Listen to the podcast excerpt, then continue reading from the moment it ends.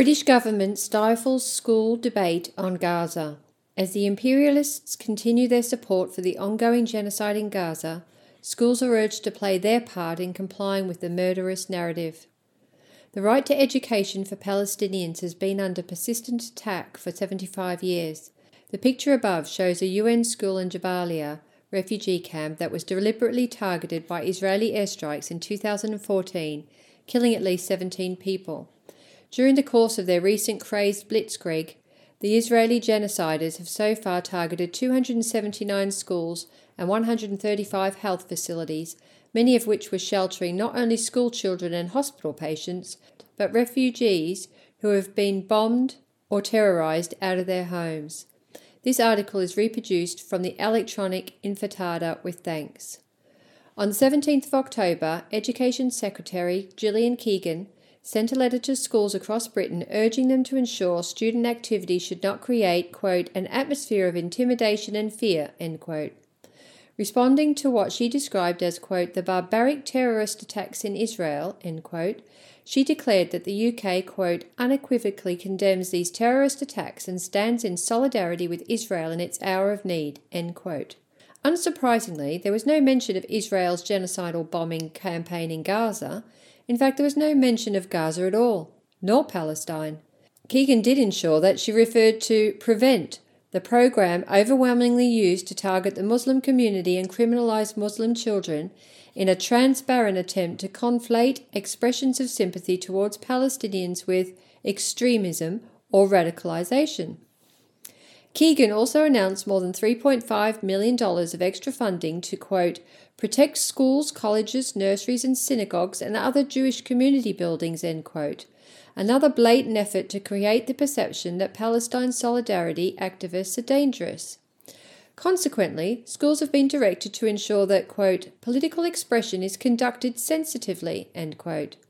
They also had a responsibility to prevent behaviour that, quote, appears to celebrate or glorify violence, end quote, and any, quote, expression of views that feels targeted against specific groups or stigmatizes others, end quote. Meanwhile, the letter points out that any support for Hamas is, quote, illegal, end quote, as well as being, quote, contrary to British values, end quote. It apparently falls within the purview of the British government to decide which organisations comply with upholding its noble values and are worthy of support. However, in the past, this has proven problematic as Britain often changes its characterisation of various terror groups from friend to foe, depending on the geopolitical necessities at that particular time. Shutting down the discussion. The overriding message to come from Keegan's letter is that ultimately there can be no form of student political expression, particularly of a pro Palestinian nature. This is complemented by the government's conflation of support for the people being slaughtered in Gaza with that of supporting terrorists. Britain's Home Secretary, Suella Braverman, has even suggested that flying the Palestinian flag and various chants could be construed as, quote, glorifying terrorism, end quote. And we had the BBC, Britain's state broadcaster, characterising attendees at a recent London demonstration as supporting Hamas, which by extension, as it is a proscribed organisation, constituted backing, quote, terrorists, end quote.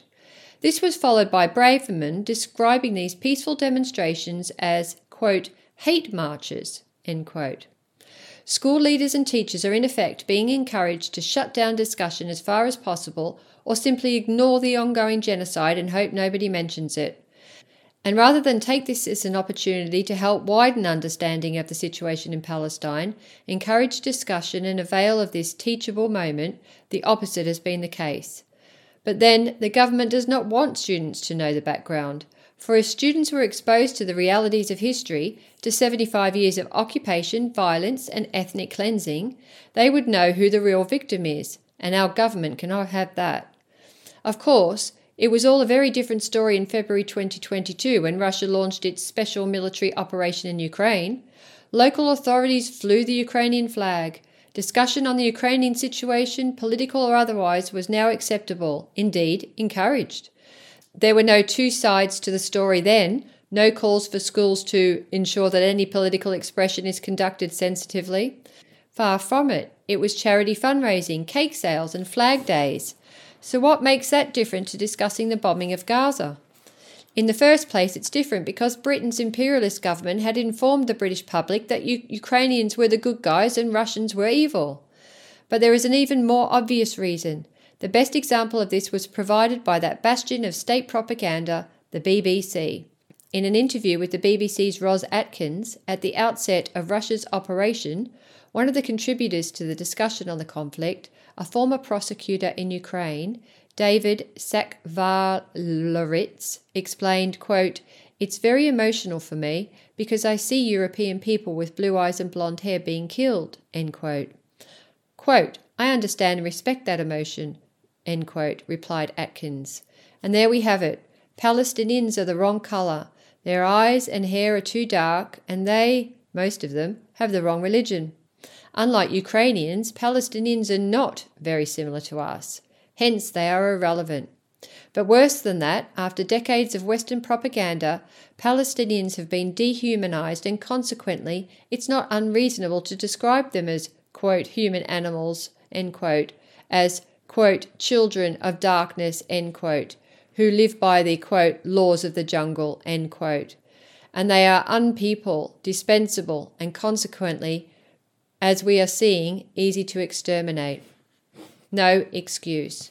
And so in 2023, as we witness a genocide, encouraged, supported, and greenlit by Western imperialist governments and their acquiescent media, our institutions of education, those charged with expanding the knowledge and understanding of our young people, want to bury their heads, and indeed their students' heads, in the sand. Yet, just at this time, schools across Britain are also holding their annual series of activities, events, and assemblies to mark Remembrance Sunday. And as always, they are being reminded of the barbarism of war, of the need to learn from history, and urged never to repeat the failings of the past. The grotesque just juxtaposition of such moral sermonizing with a genocide unfolding in front of our eyes, a genocide backed by those who govern us, betrays the hypocrisy, the perfidy, and the mendacity of our education system, a theatre of the absurd but with murderous consequences. Moreover, lest we forget, a large section of the British population are wearing a red poppy to demonstrate, in the words of the British Legion, quote, a show of support for the armed forces community, end quote, and to, quote, honour those who serve to defend our democratic freedoms and way of life, end quote. Considering Britain's recent deployment of naval vessels, surveillance aircraft, and a detachment of Royal Marines, quote, to deliver practical support to Israel and partners in the region, end quote, wearing a poppy is evidently a clear demonstration of support for those currently assisting the perpetrators of an ongoing genocide in Gaza. Following the warnings of Suella Braverman not to, quote, glorified acts of terrorism, end quote, by waving a flag, would she agree that poppy wearing constitutes such an act? Then again, it's not a Palestinian flag. It's not a keffiyeh, as the Palestinian checkered scarf is known. Moreover, the massacres are being perpetrated by, as US Pre- President Joe Biden might say, our, quote, team. So maybe not. In the McCarthyite and Islamophobic environment that successive British governments have fostered, it is understandable that many teachers may be reluctant, if not afraid, to discuss the war. Some may fear ac- accusations of anti Semitism. Others may be simply uninformed and ignorant. As the American writer Upton Sinclair once observed, quote, It is difficult to get a man to understand something when his salary depends upon his not understanding it. End quote.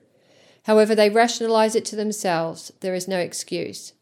The very presence of such pervasive self censorship is striking and extremely disquieting. Evidently, our government and media's persistent propaganda has proven successful beyond their wildest dreams, and Bentham's panopticon has been well and truly internalized amongst the populace. Quote, to glorify democracy and to silence the people is a farce. To discourse on humanism and to negate people is a lie. Quote wrote the educationist and philosopher Paulo Freire. Yet this is precisely what our schools are guilty of. Consequently, they should drop the pretense of ethical values, compassion, and empathy and embrace the fact that they are simply exam factories. It is not their unicorns and rainbows, vision statements, mission statements, or any other statements that issue by which schools and colleges will be judged. It is by their actions. And hiding behind the contemptible dictats of mediocre minister in a murderous government is no excuse. Everyone has a choice. Remaining silent as a genocide unfolds before our eyes is an unforgivable act of cowardice, of collaboration, and of complicity.